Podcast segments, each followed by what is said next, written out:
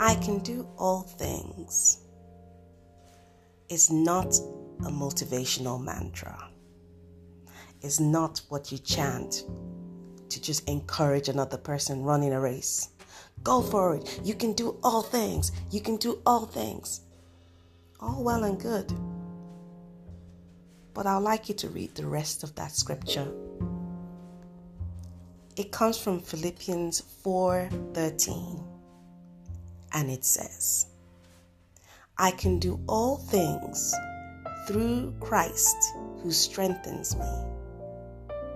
It's Jesus Christ that strengthens and empowers to do all things you are sent and called by Him to do. Things you are sent and called by Him to do. But to be strengthened by Jesus, He first has to become Lord over you and your life. You need to be in a relationship with God through Jesus Christ. Ask Him into your heart and life today. It's really simple as that. Just ask Him into your heart and life today.